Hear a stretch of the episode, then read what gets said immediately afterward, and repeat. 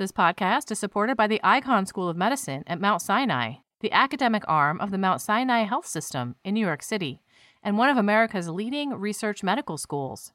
How will advances in artificial intelligence transform medical research and medical care? And what will this mean for patients? To find out, we invite you to read a special supplement to Science Magazine prepared by Icahn Mount Sinai in partnership with Science. Just visit our website at www.science.org and search for the Frontiers of Medical Research dash Artificial Intelligence, the Icahn School of Medicine at Mount Sinai. We find a way. Introducing The Giant's Ladder, written by leading science marketing expert Elizabeth Schaub. Crafted for professionals at the intersection of science and commerce, The Giant's Ladder guides you through a structured approach to marketing scientific discoveries enabling them to resonate in places that matter most, from laboratories to boardrooms to policy chambers. Get the best selling book Kirkus describes as a helpfully practical and authoritative introduction to the marketing of scientific products at Amazon and other book retailers today.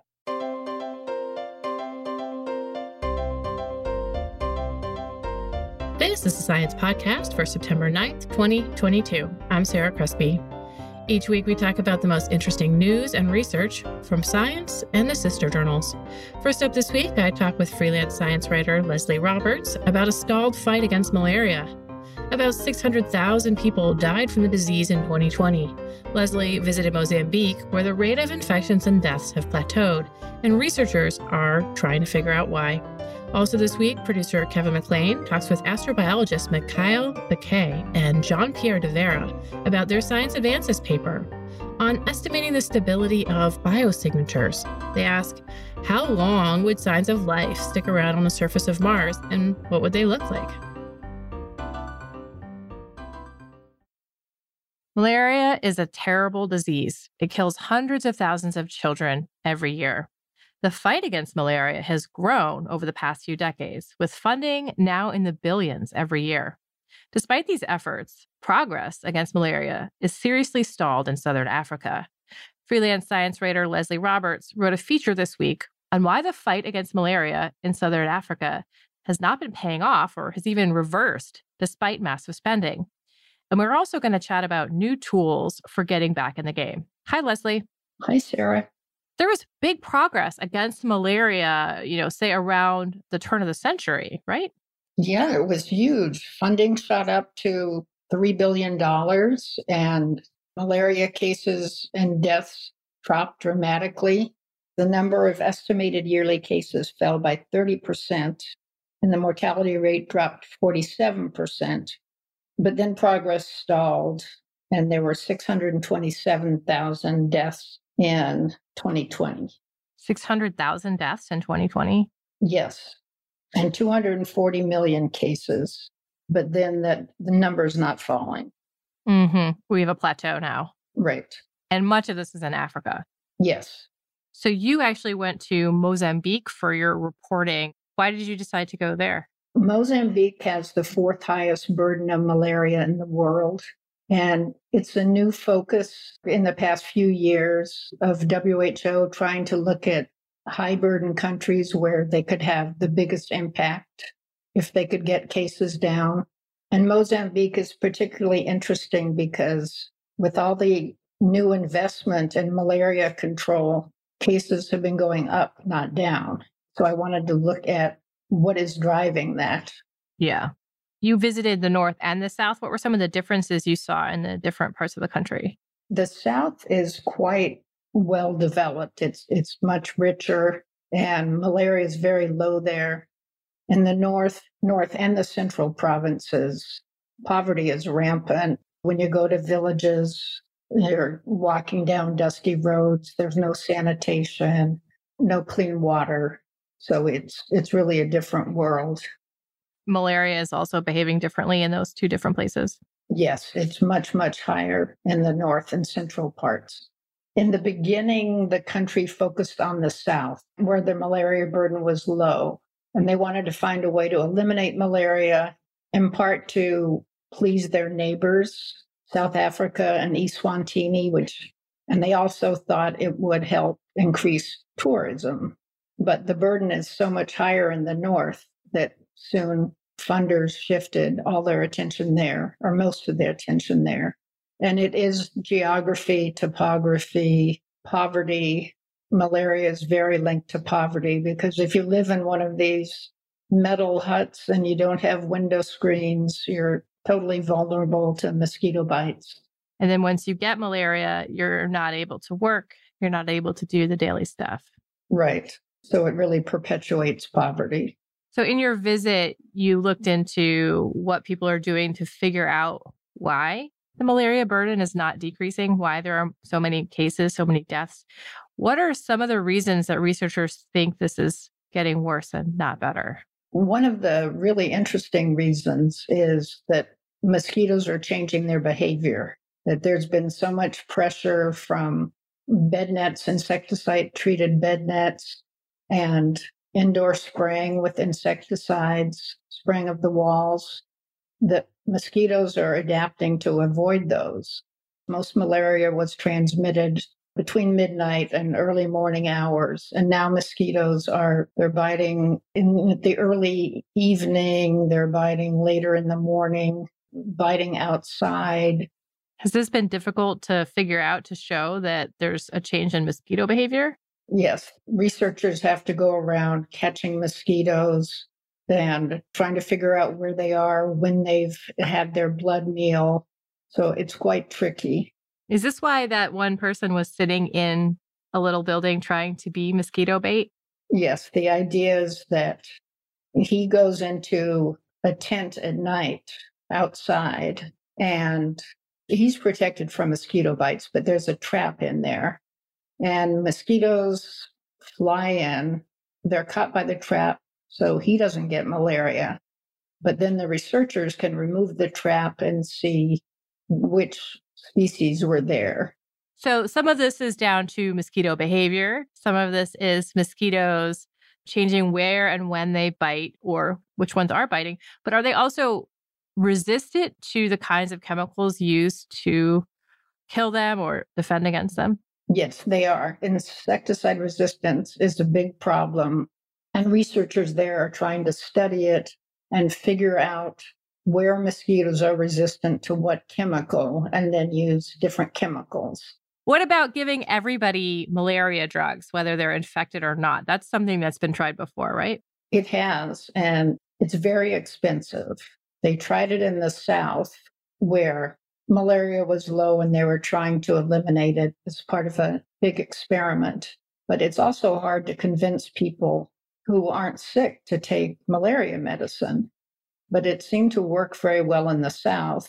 But in Mozambique, there's just not enough money to try it in other places. So, these testing, this experimentation, this research that's being done in the South is difficult to apply it to the other parts of the country where there's less money and less penetration for services? Yes. And transmission is much higher. It sounds like researchers are getting a handle on why transmission isn't going down, why cases aren't going down. And it's a big mix of factors. Is that going to help figure out how to, to cure people or prevent this disease? It should help, but part of the issue is the interaction of scientists and policymakers. That scientists can say there's no point using this insecticide here because the mosquitoes are resistant, but a policymaker might not agree. But they are trying lots of new tools in, in small areas in the north and the central part of the country that look very promising. Which ones do you think look promising? One is being done by the Malaria Consortium in collaboration with the government. And it involves going door to door in these little dusty villages, visiting every house and teaching the mother how to give a preventative to their child right before the high season of malaria. Again, it's very expensive, but it's shown very good payoff. Preliminary results showed an 85% drop compared to a control district. In cases in kids, in, in malaria positive children? Yes, 85% fewer. Is there an issue with people participating in experiments or in public health interventions? Like, how do they feel about prevention, preventative medicine, stuff like that? So there's a big effort underway, the community mobilization, where one of them I write about and, and saw was religious leaders and communities holding these discussion groups with people, telling them this is where you know malaria comes from mosquitoes and you need to get rid of standing water and you need to go immediately to get treatment it seems to help in those communities but again that's very labor intensive is this isolated to Mozambique or is it a more widespread problem in either the southern part of Africa or even further out other parts of the world? It's in the southern part of Africa. Several countries are having the same thing. They had a big decline in malaria, and then it's essentially been a straight line. There might be a few more cases one year, a few less another year, but no real progress. Is this an underreported story? Why did you get a Pulitzer grant for this? You know, I don't think the world is totally aware. So it, it is underreported. And it's such a huge killer of children that the Pulitzer Center was was very interested in it. And do you think that this might be a growing problem? It'll extend past Southern Africa? I don't really know. I know you've reported on it in Vietnam and the Delta in the past. Right. Their transmission is is very low, like in southern Mozambique. So they're trying to eliminate it, just get rid of it entirely where in central and northern Mozambique, malaria is too bad to even consider that now. We just want to get the cases and the deaths down. Thank you so much, Leslie. Thank you, Sarah. Leslie Roberts is a freelance science writer. Her reporting on the story was supported by a Pulitzer Center Global Reporting Grant. You can find a link to the story we discussed at science.org/podcast. Up next is our new producer, Kevin McLean. He's joined by two researchers to discuss the steps needed for detecting signs of life that may have once existed on Mars.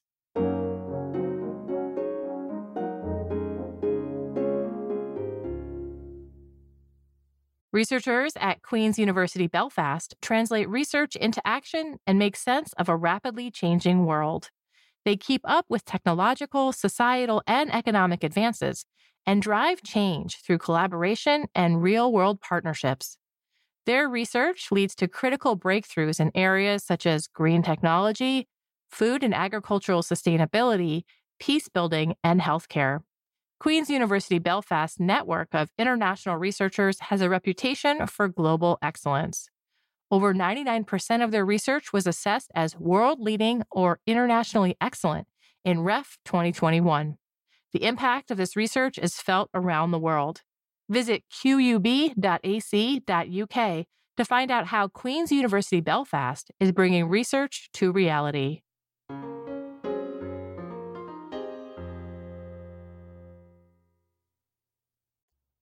When you're looking for something you haven't found yet, there are a lot of different things to consider where to look, how to look for it, whether to look for the thing itself or just signs that it could have been there. This all gets even more complicated when you leave our planet. For astrobiologists like Mickael Baqué and Jean Pierre de Vera of the German Aerospace Center, looking for extraterrestrial life means thinking about the spectral signatures of biological molecules. They wrote in Science Advances about an experiment on the International Space Station that looks at the stability of biosignatures in space and what that means for our search for life on Mars. Mickael and Jean Pierre, welcome to the Science Podcast. Thank you. Oh, good uh, morning in your case. yeah. So, signs of life or biological activity means a lot of different things. What are you talking about when you talk about biosignatures? Well, in general, biosignatures are based on biomolecules. So, biological defined organisms, so organisms which are producing specific molecules or are consisting of specific molecules where we have no evidence for other kind of um, organics. Yeah, so these organics are much more related to life and not just in a prebiotic world. You're looking at signatures in terms of spectroscopy, is that right? Yes, it's right. In particular, um, the Raman spectroscopy, because uh, Raman is chosen for the two missions, uh, Mars missions like uh, Mars 2020 with Perseverance, and the upcoming ESA uh, Mars mission ExoMars with um, the Rosalind Franklin rover. And both rovers have the so-called Raman spectroscopy, and we used also this method in our studies. Okay, yeah. So two of the Mars rover missions have these Raman spectrometers as some of the tools they're using to look for signs of life. What's different about Raman spectrometry and, and why is it a good tool for identifying biosignatures? So historically, yeah, Raman spectroscopy uh, is a bit like infrared. So we are looking at the vibrations of the bonds in the in the molecules or in the minerals. So usually it's very good for mineralogy, but it can uh, it has also the capacity of detecting molecules and in our case biosignatures. So in our study, we wanted to to verify that uh, this type of instruments and techniques was uh, capable of uh, detecting uh, molecules when they were mixed with uh, Martian mineral analogs and exposed to the best simulation conditions we can do of Mars, and that is in space in Earth orbit outside of the ISS. So you're sending things in, into space, but you're also wanting it to simulate conditions of Mars. So how are you simulating those conditions? I guess you can't. It's not like you can create like a Mars chamber in the lab, right? So you have to use use this lab in space. Yeah, we actually do. Uh, in fact, have uh, Mars simulation chambers. Oh, really? On the ground on Earth, but we have a lots of different uh, harsh conditions on Mars. And on Earth, we are capable of recreating the atmosphere, the temperature cycles, the, some parts of the UV, even though like the UV spectrum of the sun, it's never exactly the same that we can recreate in the lab. And that's exactly the same on in space or on the surface of Mars. But the missing component, of course, is the ionizing radiation component. So the sun is emitting a lot of uh, solar energetic particles. We have galactic cosmic rays. And Mars doesn't have a magnetic field, or it, did, it didn't have it for most of its life. So all the molecules that uh, potentially uh, are on the Martian surface or subsurface, the radiation, the ionizing radiation are the most deleterious conditions. And this, we can do that in particle accelerators, but then you can use only one energy at, of one particle at one time. So you lose all this synergetic effect of uh, having all the particles at one time. So that's why exposure experiments such as uh, exposed by ESA are very important for astrobiology because you have all the conditions in the best way possible. In particular, we have a compartment in space which was simulating also the Martian conditions, particularly because this compartment was filled with gases with the same composition as uh, Mars uh, atmosphere. So uh, it was uh, then exposed. Yeah, the samples were in this kind of compartment filled with gases, Martian analog gases and Mars analog minerals, and uh, then exposed to the radiation conditions as uh, Mickael has just mentioned. Okay, so you've got your plan for simulating Mars up in, on the space station. Then you set up sample molecules to send to the, space station. So, what kind of molecules are you sending? We had uh, organisms, so extremophile, extremophile organisms, and uh, then the, we selected uh, the biomolecules because they are really relevant in uh, these extremophiles as protective uh, molecules or uh, structural components. So they play a, a, ubiquitous role of protection and uh, and repair of uh, during this exposure. They are found in a large number of extremophilic organisms on Earth. And uh, if we think about a potential Martian life, they could have used the same functions or molecules that represents the same functions to protect against UV radiation, against ionizing radiation, against desiccation. Uh, of course, we chose them because they are detectable by Raman spectroscopy. So we know we can detect them under Earth condition by Raman spectroscopy. And so the goal was to see when they are mixed with the Martian regolith analogs and after exposure, can we still detect them? Because we know we can detect them on Earth, but yeah, is it the case also on Mars? Great. Can you just sort of describe to me what exactly did this experiment look like? Is it a tray of samples that are like layered, or how, what what did that look like? Yeah, yeah, you're absolutely right. It looked like a, a tray. It's it's a kind of a tray with a different kind of compartments. So you have a, a number of compartments where you have a different kind of levels inside the compartments. So top and bottom, which means that you have even some samples under shadowed conditions or completely in the dark so that we have also kind of space control. You have the control on, on ground in the lab, but you have also then space control. And we have even some space control on ground during a simulation of this mission um, in a ground lab. So we have a, a, number of controls and then the samples completely in space. And they are really like in a kind of box. There are different kind of boxes. On one hand, some compartments are filled with the Mars analog gas yeah, so the atmosphere, we are simulating the atmosphere there, and other compartments are completely evacuated, so um, empty space vacuum. And on the top, I have to explain, on the top of these boxes, there are specific glass filters which are um, really simulating the radiation income like it is an atmosphere of, of a Mars. So molecules have been up there, they've been in the trays, and then they you get them back to Earth. So then what what did you find out? How how'd they do? so from this uh, particular study, we had uh, seven different uh, molecules and mixed with different mineral analogs. The composition of the Martian regoliths that we used, we had a more uh, one containing more clays and a one containing more sulfates. And we saw that this was very challenging for the detection of these uh, biosignatures because of the overlap of uh, mineral and biogenic bands, for example, in the Raman spectra. So that has to be taken into account for the Mars mission. Then our main finding, of course, is that uh, even though we we saw that UV radiation destroys more or less uh, all the molecules, some of them were preserved even with uh, after 16 months in space.